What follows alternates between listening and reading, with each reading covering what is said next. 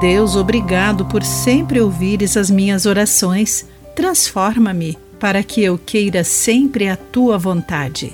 Olá, querido amigo do Pão Diário, muito bem-vindo à nossa mensagem de esperança e encorajamento do dia. Hoje lerei o texto de M. Peterson com o título Antes mesmo de você perguntar. Um casal de amigos tem um casamento saudável por décadas. Eu amo vê-los interagirem. Um estende a manteiga para o outro antes de ser solicitado. O outro enche um copo no momento perfeito. Quando eles contam histórias, terminam as frases um do outro.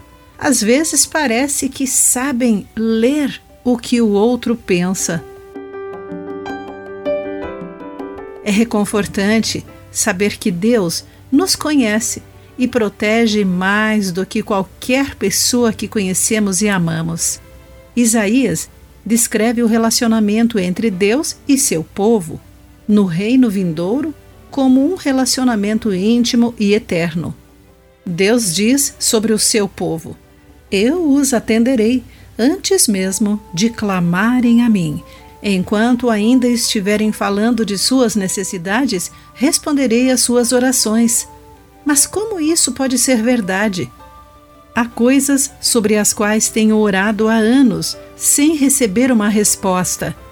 Acredito que, à medida que crescemos na intimidade com Deus, alinhando o nosso coração ao dele, podemos aprender a confiar em seu tempo e cuidado.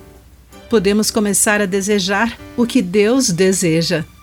Quando oramos, pedimos, entre outras coisas, o que faz parte do reino de Deus, conforme o descrito em Isaías 65.